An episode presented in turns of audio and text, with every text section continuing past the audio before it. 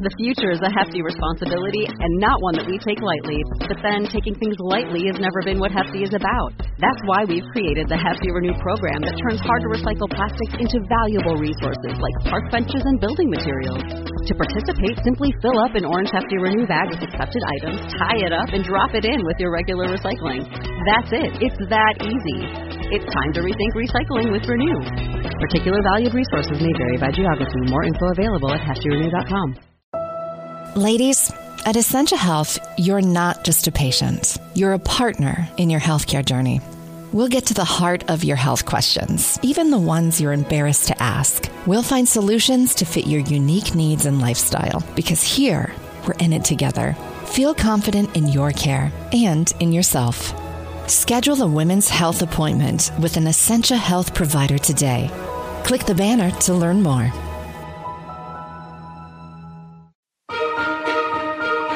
They were the heroes from the future. Teenagers protecting the universe from those that would sow the seeds of chaos. Each had unique powers and abilities. And though they often had their differences, they came together to save the day as the Legion of Superheroes. Now you can be a part of their adventures and learn the history of the future in the Legion Clubhouse. In this issue of the Legion Clubhouse, oh, Matthew's going to issue an apology. He won't mean it, but he's going to issue an apology, so just hang tight. Karate Kid number 12 The Time of Your Death. Published January February 1978. Written by Bob Rozakis with art by Juan Ortiz. Synopsis A trip to Smallville leads to a desperate battle with Superboy. Why are we back to visiting Karate Kid? Please tell me why. Is it because, of the new logo or what? partly because of the new logo, because the new logo is awesome. But also, when I broke down the Karate Kid issues, I said, hey, which Karate Kid issues had meaningful appearances of the Legion of Superheroes? And this one features the Legion of Superheroes, as well as a big fight between Karate Kid and a very, very high profile member of the Legion of Superheroes. So I'm, let me just preface by features the, the Legion of Superheroes Mhm. because they only show up in the like the last panel.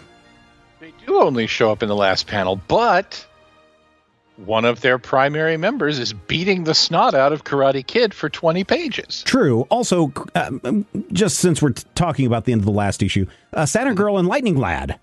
How can they be in here when they're still part of the when they just got married in the last episode and they're Well- not part of the team? Well, I can I can tell you now, and it'll spoiler it.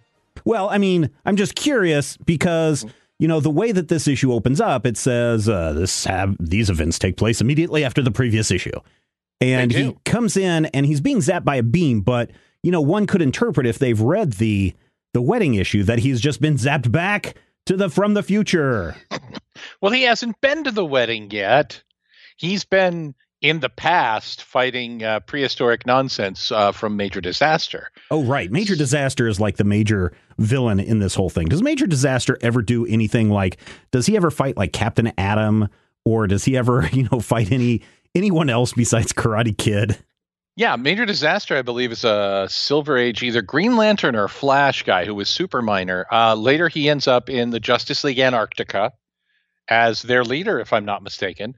And uh, during a later run of Justice League, ends up as an Honest to Pete Justice League member, then founds the Justice League Elite with Oh, wait a minute. Black's So- little sister. So I probably only know Major Disaster post From when he sold his soul to Neron, yeah.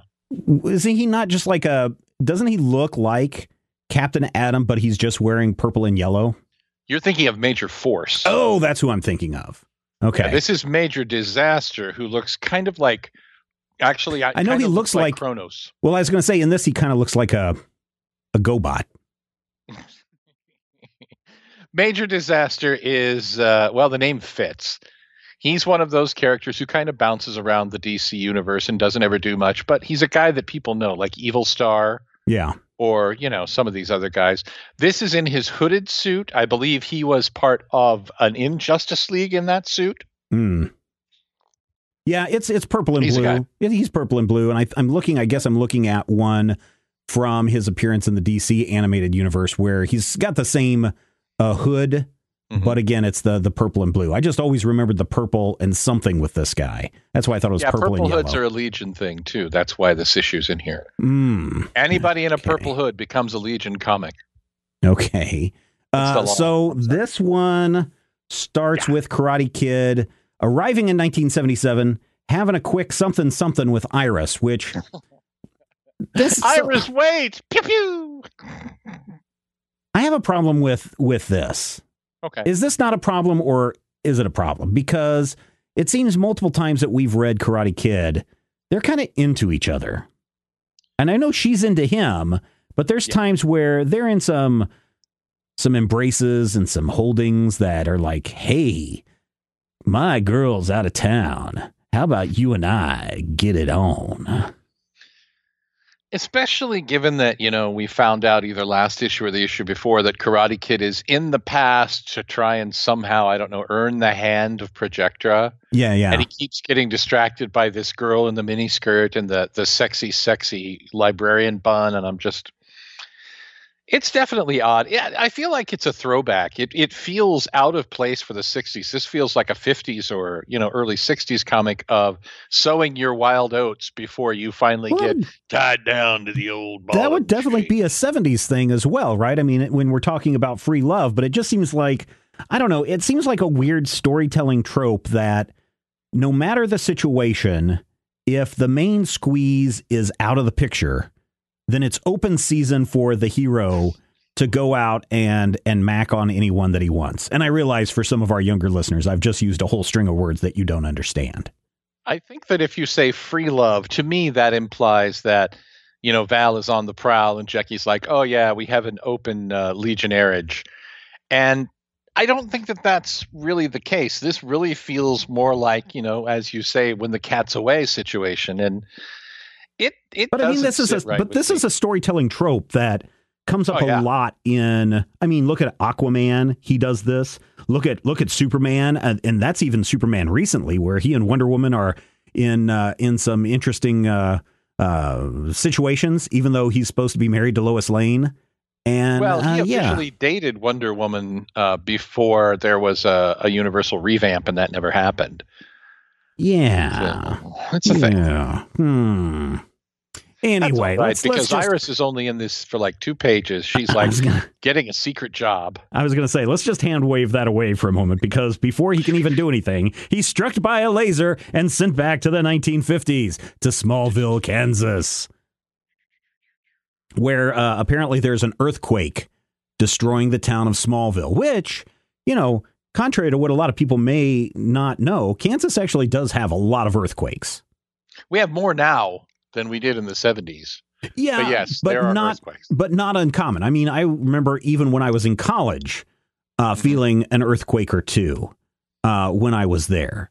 They were super unusual when we were in college, so People were freaking out about them. Yeah, uh, but yeah, they are very much more frequent now. Uh, people can go look up things like fracking and oil drilling and see if that is the cause of it. It is interesting that the more uh, of that stuff that happens around here, the more earthquakes that we've had recently. One could also look at the way the aquifer, aquifer is being drained and all of those limestone uh, uh, reservoirs are drying up and falling in. That can be a lot of it too. But I think the last one that I felt, not the last one that the state had, but the last one that I felt was probably about this time a year ago where I was just about ready to record a podcast and all of a sudden my microphone starts shaking. I'm like, I think we're having a, an earthquake. And sure enough, pops it up.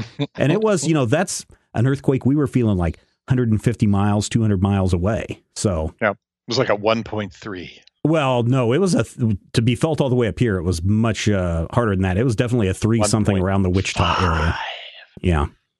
Um, Okay. so yeah, so people, there you go. Uh, if you visit Kansas, don't be surprised. I've I've had uh, experiences, more experiences with earthquakes in Kansas than I Mhm. did the entire time when I was living in California. Never had any. I mean, I'm sure there are tremors, just nothing that could be felt.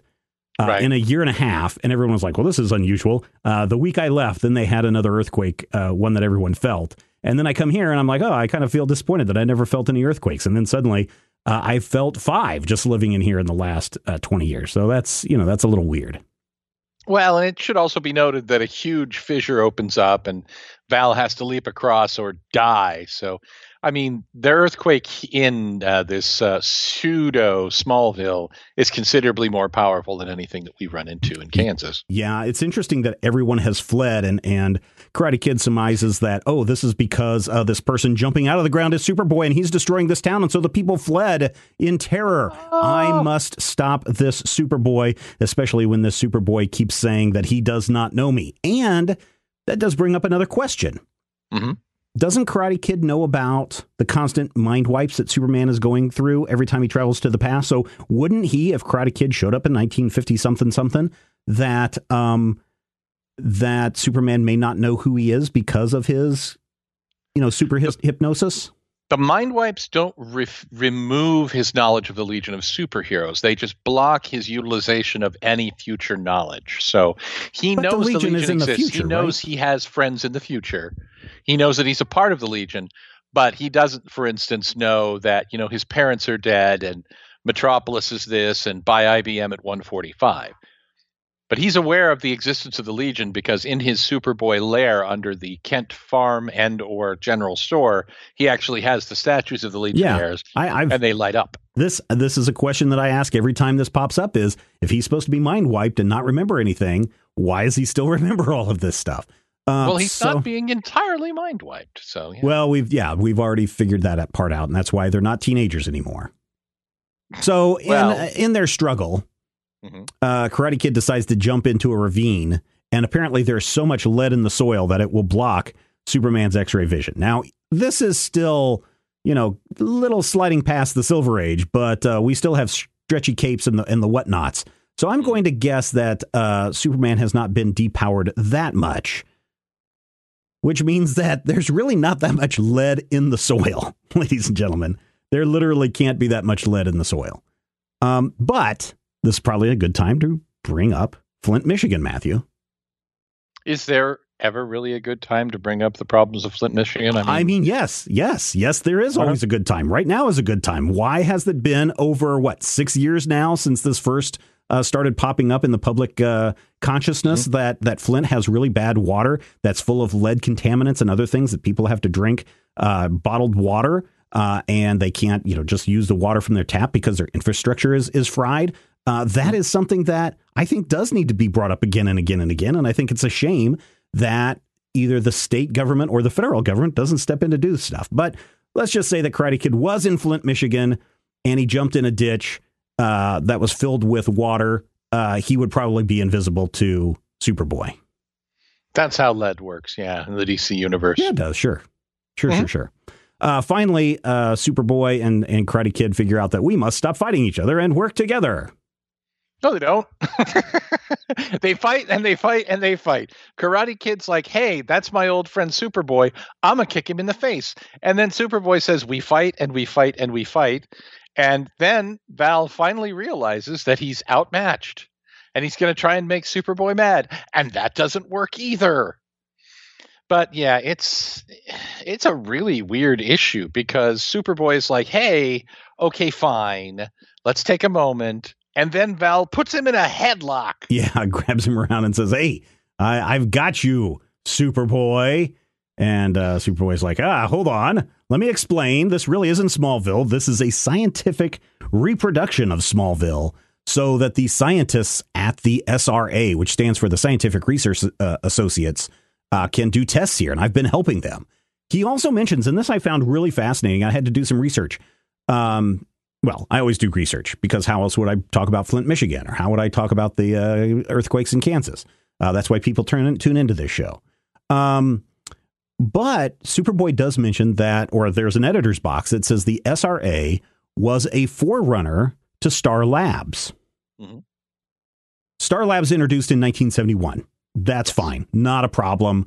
Uh, that's you know seven years ago, so everyone's familiar with Star Labs. However, this may be the first and only time that the SRA has ever mentioned in connection to Star Labs, because I could not find even the well thought out Wikipedia pages have nothing when it comes to the SRA as it relates to Star Labs.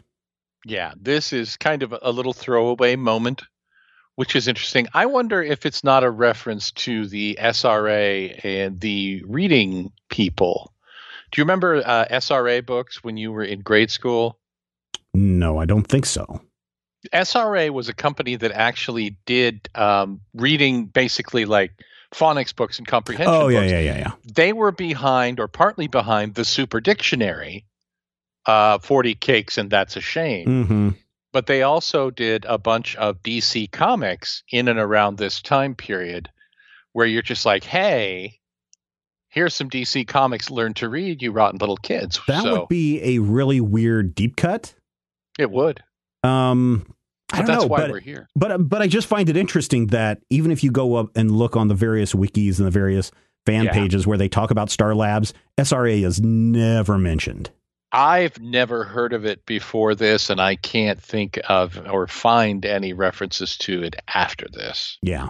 And we're just going to have to leave it there because the minute that uh, Karate Kid gets Superboy in a headlock, uh, that's the end of the issue. And the Legion shows up to Mhm. say, hold on, you two. But do you notice anything odd about those Legionnaires? Well, I see Saturn Girl and Lightning Lad. Uh huh.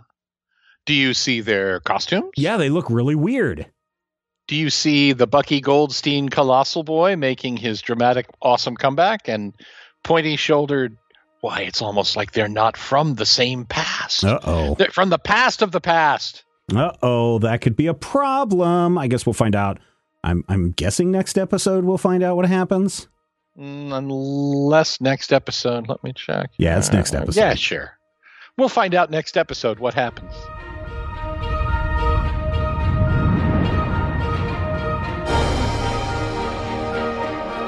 If you enjoy the show, we would appreciate your support.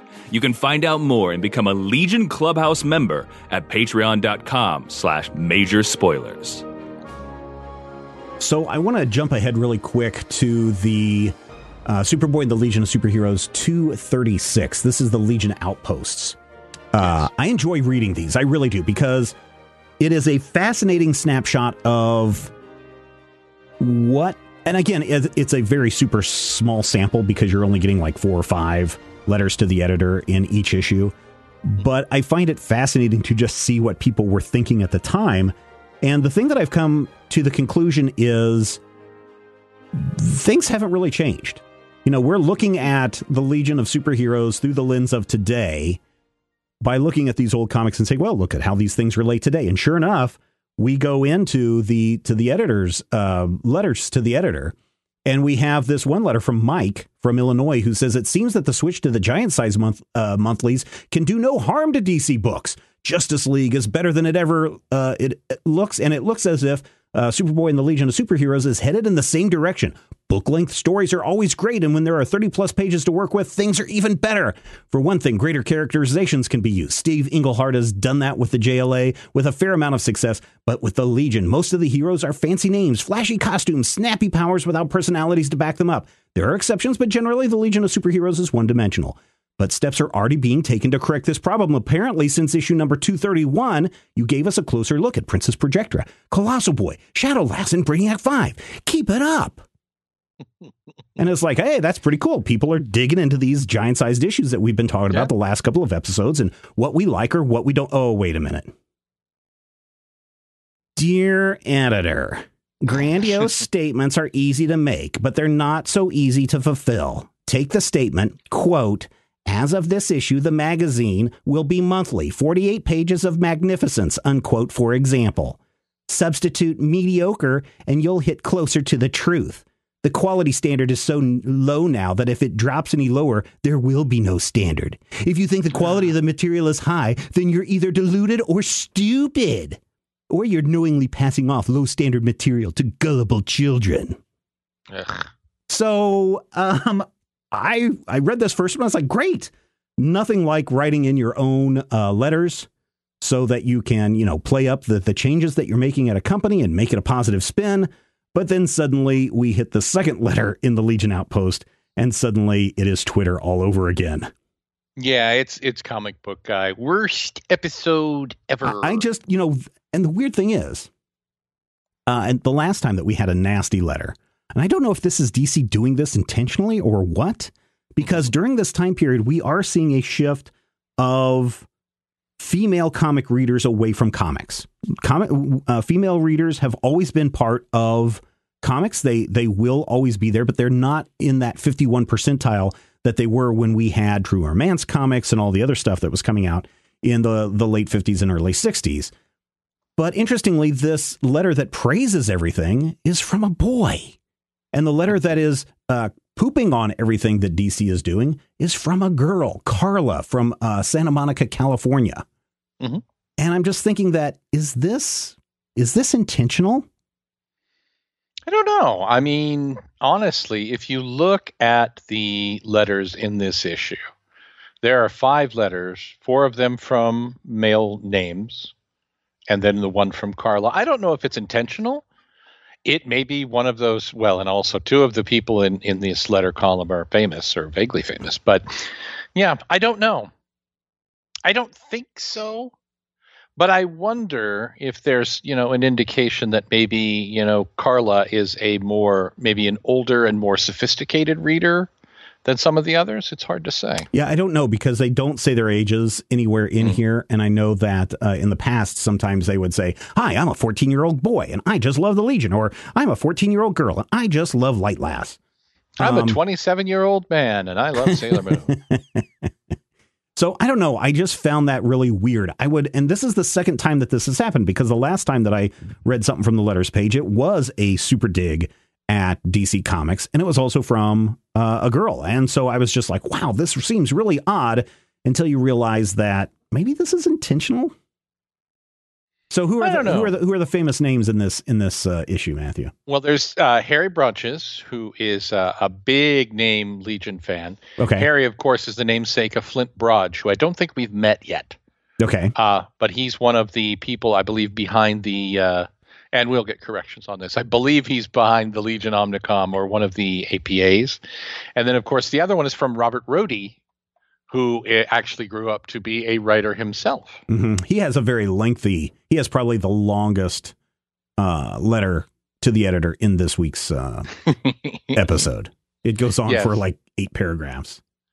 And I want to say that uh, Robert Rodi actually entered comics with Heartthrobs but the place that I know him best would have been uh, from around the time that DC did Identity Crisis. Bob Rodi did a book called Identity Disc.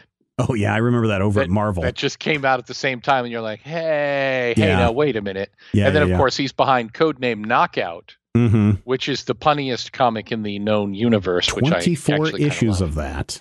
That's a good book, man. Yeah, yeah, uh, yeah. Identity Disc. Uh, the last thing it looks like he worked with was in 2018. Merry Men with Jackie Lewis, mm-hmm. uh, five issue miniseries from Oni Press. And I'm trying to see if there's anything after 2018. Nope. And he is still alive. So, um, he also has a, a, movie adaptation, so that's probably why he's been busy the last couple of years. Movie ap- adaptation of his novel Kept Boy was released in 2017. Oh, that's cool. Yeah.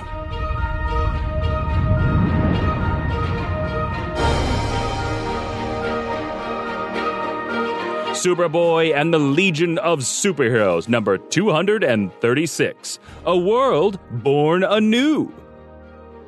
It's time for Superboy and the Legion of Superheroes 236. Oh, they're really taking advantage of the supersized uh, issue here because we don't get just one. No. Not just two. No. We get three stories of the Legion of Superheroes during their vacation times. Legionnaires on leave, leave, leave, leave. So uh, I guess uh, let's start with the first panel again. Mm-hmm. Why the heck is Brainiac creeping on Cosmic Boy and Night Girl when they're on their vacation? And how is that even possible? And how is that even allowed? Uh, well, that's a good question. I'm going to go with uh, surveillance state is how it's possible. And because the Legionnaires are a weird codependent pseudo cult as to why it's allowed. Honestly, I think what it is is it's just a moment designed to sort of transition us into, hey, Brainiac 5, you're still on monitor duty, everybody else gets vacation time. But yeah, it, it would be different if they weren't uh, Jim Sherman up. James Sherman draws a very, very uh, pneumatic and half naked night girl in this first panel, and actually, well, throughout the, the same way, issue. same way with Cosmic Boy. I mean, Cosmic Boy as well. And, I Actually, mean, there's a part where so they're on vacation, right? So they go out and they play some Magnum Ball, and uh, and she's kicking his butt and everything, and then all of a sudden they have to put on their super suits, and Cosmic Boy actually puts on less clothing when he dresses up in his super suit than he does when he's playing Magnum Ball. Well, here's the thing: there's more cloth in the socks that I'm wearing than in both of their costumes put together. I mean, this is very, very Naked Legion era. Yeah. Uh, Cosmic Boy is basically wearing, you know, a uh, push-up bra, and she's wearing one of those sling things that Borat gets away with. And Yeah, I mean, they they look great. I feel like this purple slingy thongy thing with the owl may be one of her best costumes to date. But since most of her costumes are just like a black onesie hmm and a beehive haircut, Well, yeah, because she's changed her hair quite a while ago, but we rarely see her. So it took me a while to go, Night Girl, Night Girl, isn't she supposed to be blue? No, no, no, that's the that's the other one. that's and then I was like, "Oh, Night Girl, she's a member of the Substitute Heroes." And uh, yeah, that's right. She and she and uh, and and Cosmic Boy are dating. but she's listed in the roll call and treated as Duplicate Boy was a few issues ago, just like another Legionnaire. I wonder if it's just saying, "Hey, everybody, here are your main characters that That's you're seeing in this issue." That's entirely possible. And uh, this particular issue is Levitz and Paul Kupperberg working together on the script. And I want to say that Kupperberg was part of the previous issue where all of a sudden there's Duplicate Boy. hmm I don't know. I mean, honestly, if last issue taught us anything, somebody somewhere will write a whole issue of comics to explain why this issue happened somewhere down the line. I'm, so I'm sure. we'll just wait for it. so James Sherman, really quick, what else has he done that we might be aware of? Because the the women that he draws here, the Mhm. men have. I mean, one of the nice. Here's one of the things I like about all the art in this. Also, in uh, the third story that we're going to get to, um, uh, That's the artist. Sherman as well. Oh, that's Sherman as well. He does Yeah. this thing where he draws everyone in good proportions, right? So Mhm. everybody is muscular. They're not overly muscular. Uh, the facial features, everything looks fine. But he does this thing with the eyes where he makes the eyes on everyone. Brainiac 5, Cosmic Boy, Superboy, doesn't matter who it is. Their eyes are always a little bigger. And for the women, their lips are a little um, Fuller? bi- fuller, rubbier, rubber, rubberier, uh, just bigger. They're just more filled. Yeah. And uh, I was curious about where we might have seen some of his other stuff because when I take a look at it, I'm like, yeah, I know I've seen this style before, and it's not Humberto Ramos, everybody. So uh, put down your pens and pencils and and uh, stop your letter uh, mid sentence. But uh, I know I've seen this this art style before. James Sherman, to my knowledge, is best known for his work on Superboy and the Legion. I think it's the thing that he had the longest run on. Hmm. I know that he did some work for Marvel in the late 80s and 90s. There's like an issue of Alpha Flight. But yeah, I think that you may be seeing elements of uh, Jim Starlin. There might be. here. I mean, especially in the third um, story, I kept thinking there's a lot of elements of Mark Schultz without being um, super detailed like Mark does in Cadillacs and Dinosaurs or There's Xenozoic Tales. Mike Golden in here too, especially in his Bucky O'Hare phase. hmm And I think that uh, you know, given the time frame, it's actually probably a question of you know Golden being influenced by Sherman and not the other way around. Mm. But yeah, I mean, there's definitely a lot of stuff in here. It's very attractive art. Mike Nasser does the middle segment, which we'll get to in a minute. But yeah, it goes Sherman, Nasser, Sherman, and this is probably one of the best overall looking issues Yeah. we've had in a couple of years. There's Yeah. a scene on the Legion cruiser where Chameleon Boy and Colossal Boy are palling around, sitting in front of the big green screen, and they're lit, underlit by the Mhm. green screen. Yeah, they're and it looks underlit by the cool. controls. Yeah, it looks really, really cool. It's Um, great. Meanwhile, Brawl is being turned into uh, a Mess. liquid, a liquid goopy goop, thanks to Corporate Man, aka The the World Smith. Uh, I this guy so what is the i know we are post uh jimmy olsen and the new gods uh stuff and i know we're still a, why, a ways away from uh superman and big barda making a sex tape about we're about eight years from that. yeah, but not not too far the wordsmith does kind of remind me of that creeper, the the what is his sleaze or whatever the guy's name. He reminds me a lot of sleaze. He's he's super cartoony. He's this green bulbous blob of guy with whiskers, yeah. And he's dressed out in a pinstripe suit. Yeah, he he looks like you know an an ex, kind of an exaggerated, horrific version. Uh, maybe a combination of a goblin and every rich bad guy from every 70s yeah, film. Yeah, yeah, yeah. Somebody from Columbo or one of the rich people who kept visiting the Evans family in good times. Yeah. Hello, Willona. And he Alderman just, Davis. Yeah. Yeah. He keeps doing everything he can to knock the Legion down and continue to turn the planet into something. We don't know what he's doing. He's turning it into slime, hoping to he's reconstruct been, it in some way.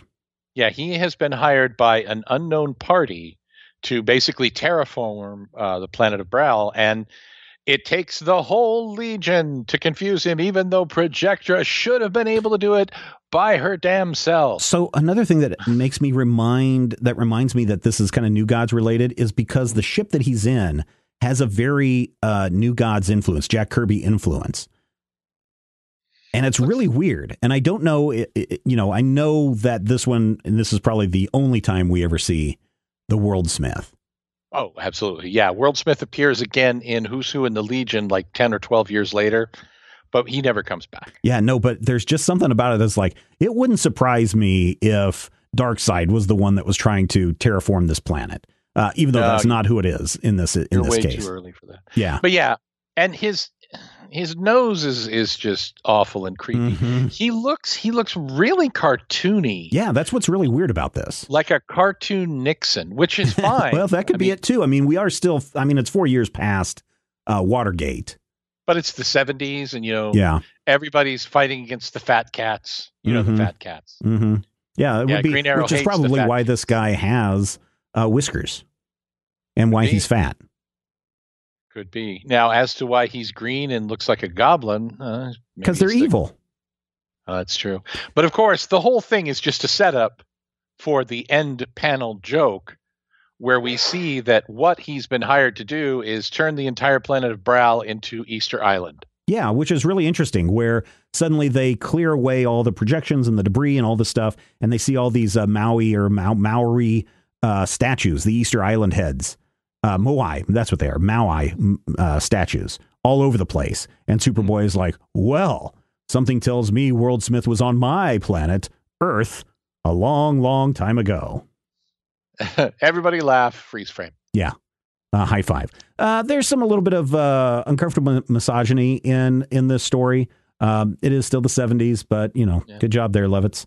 They, um, they try, you know, because at one point, uh, Magnetic Kid, who is making his third or fourth appearance in the Legion universe, future mm-hmm. Legionnaire, by the mm-hmm. way, never actually named in this issue other than calling him baby brother. Right. Magnetic Kid is like, Are you afraid to get beat up by a girl? And Cosmic Boy's like, No, my ego's not that fragile.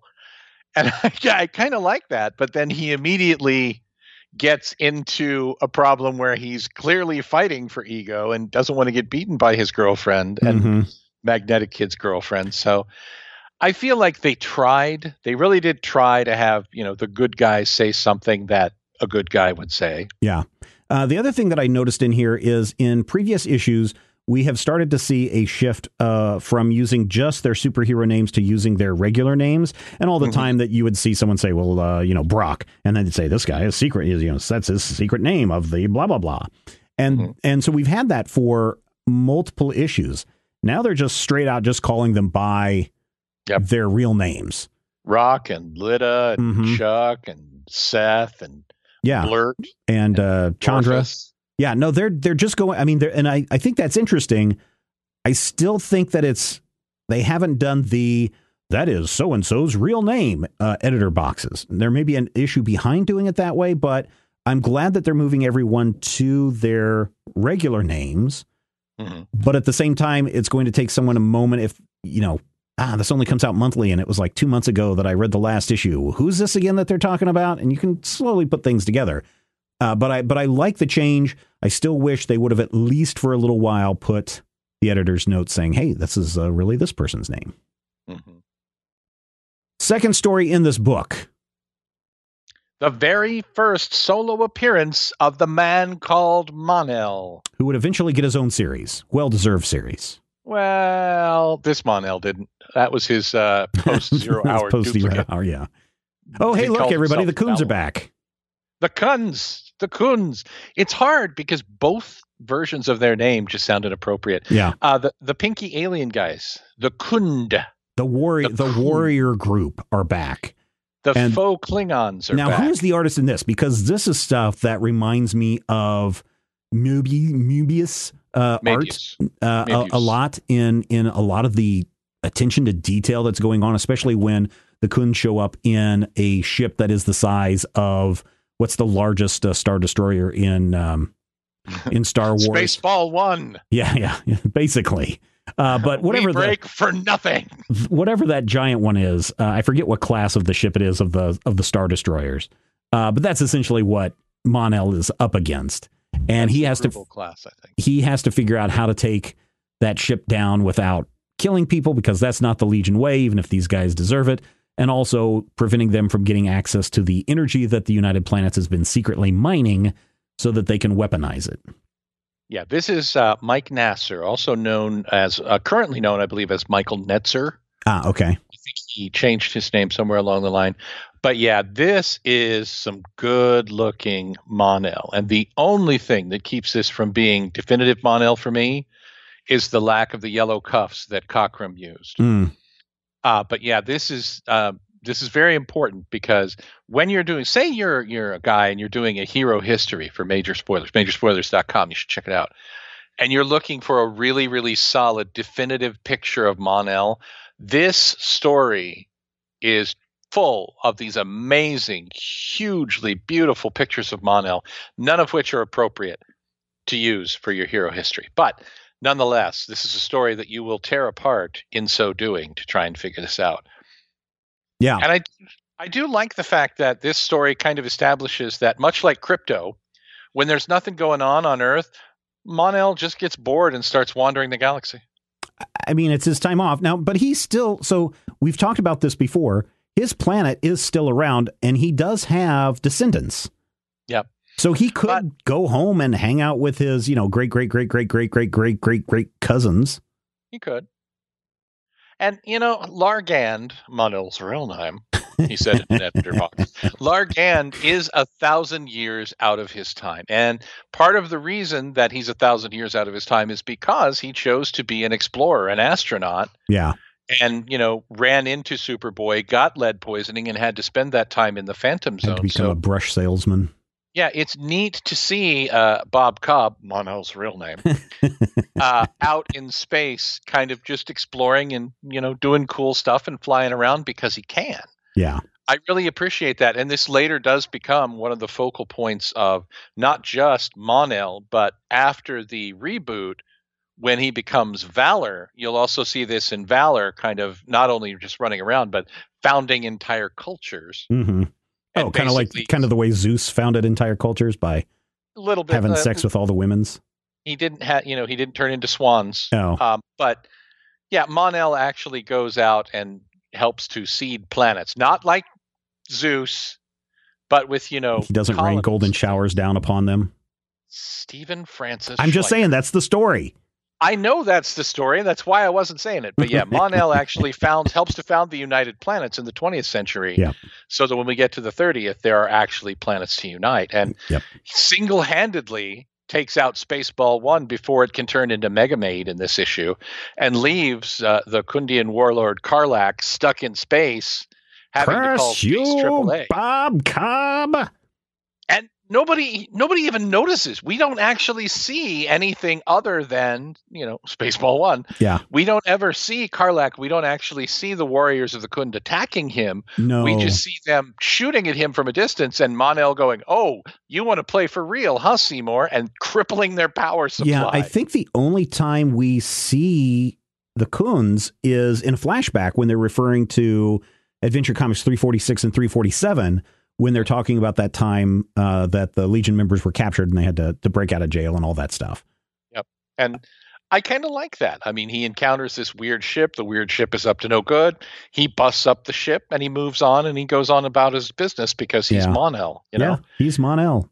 it's a nice little hey, what would you do if you were essentially Superman without the responsibility moment? And it really kind of helps to define what Mon-El is going to become. Yeah, You know, Yeah, he's yeah. this explorer, he's this wanderer, but if you if you need his help, he will bust up an evil ship for you. Mm-hmm. It's nice. There is a third and final story in this issue, Words Never Spoken. And it may be easy to skip because you get to the Legion Outpost and you're like, okay, that's the end of this issue. And then you're like, no, wait, there's a bunch of stuff.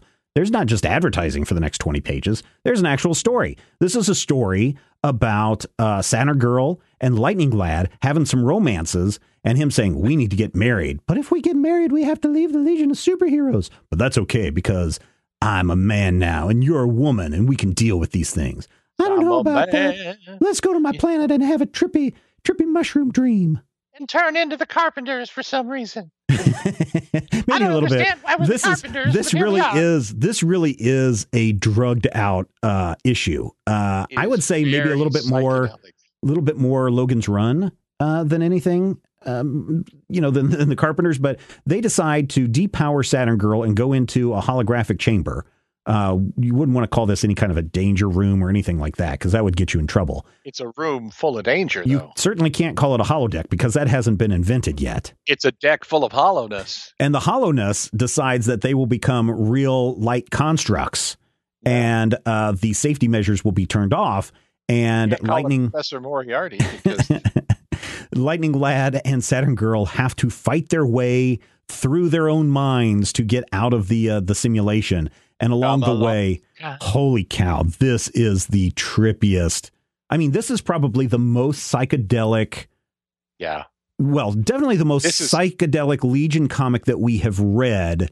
And until the upcoming Swamp Thing with um, Alan Moore, when things get trippy with him, uh, what in about a decade or something like that. uh, Um, Alan Moore Swamp Thing starts in '82, so Oh, yeah, about so- years out. Oh, okay. So we're really getting close to that. There is all sorts of just uh, let's take this uh, filter and use the invert uh, button and turn everything different colors.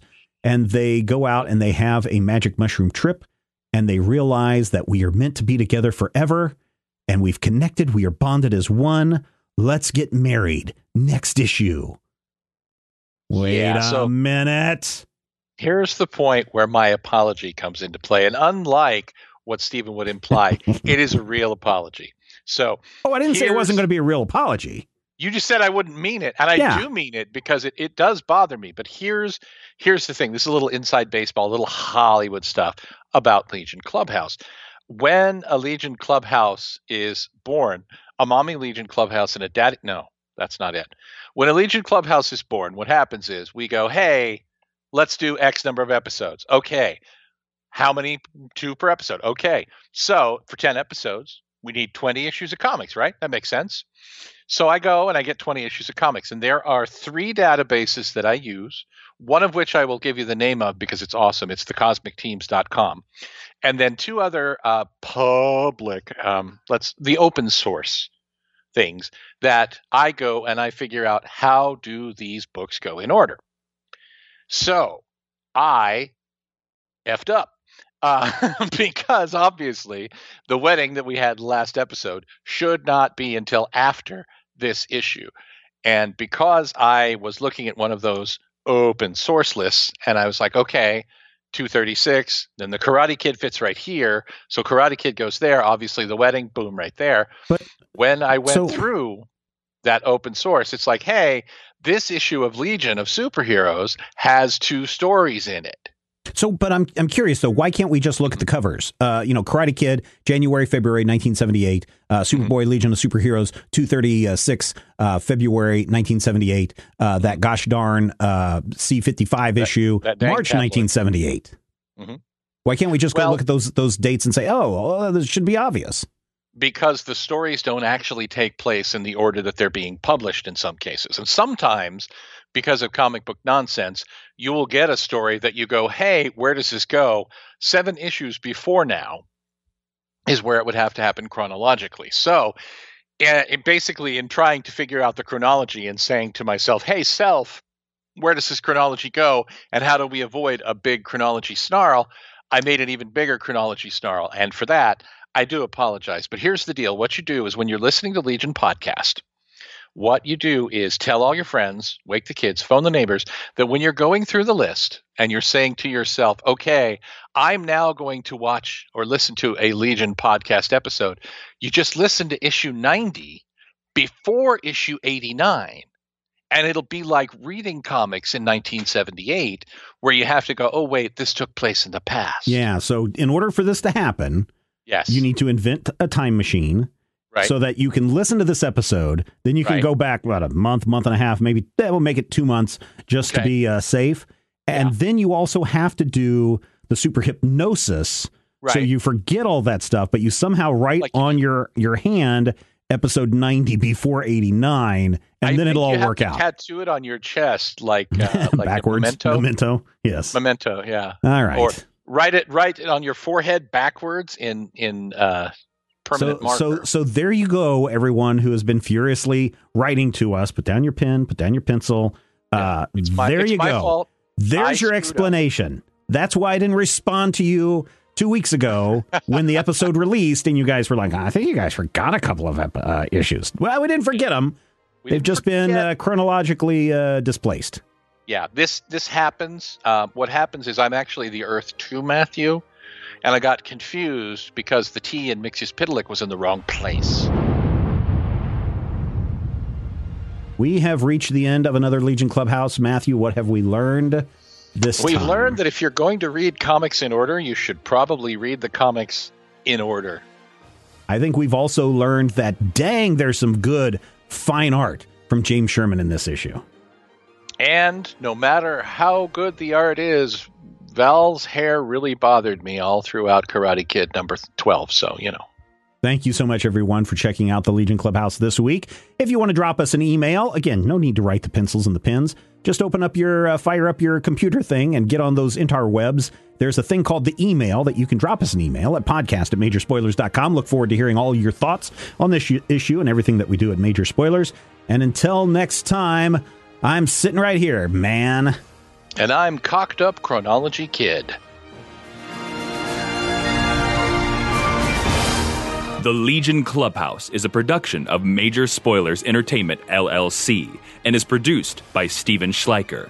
Your hosts were Matthew Peterson and Steven Schleicher. You can follow Matthew at Mighty King Cobra and Steven at Major Spoilers. You can follow this podcast on Twitter at Legion Clubhouse. If you have questions or comments, send them to podcast at majorspoilers.com.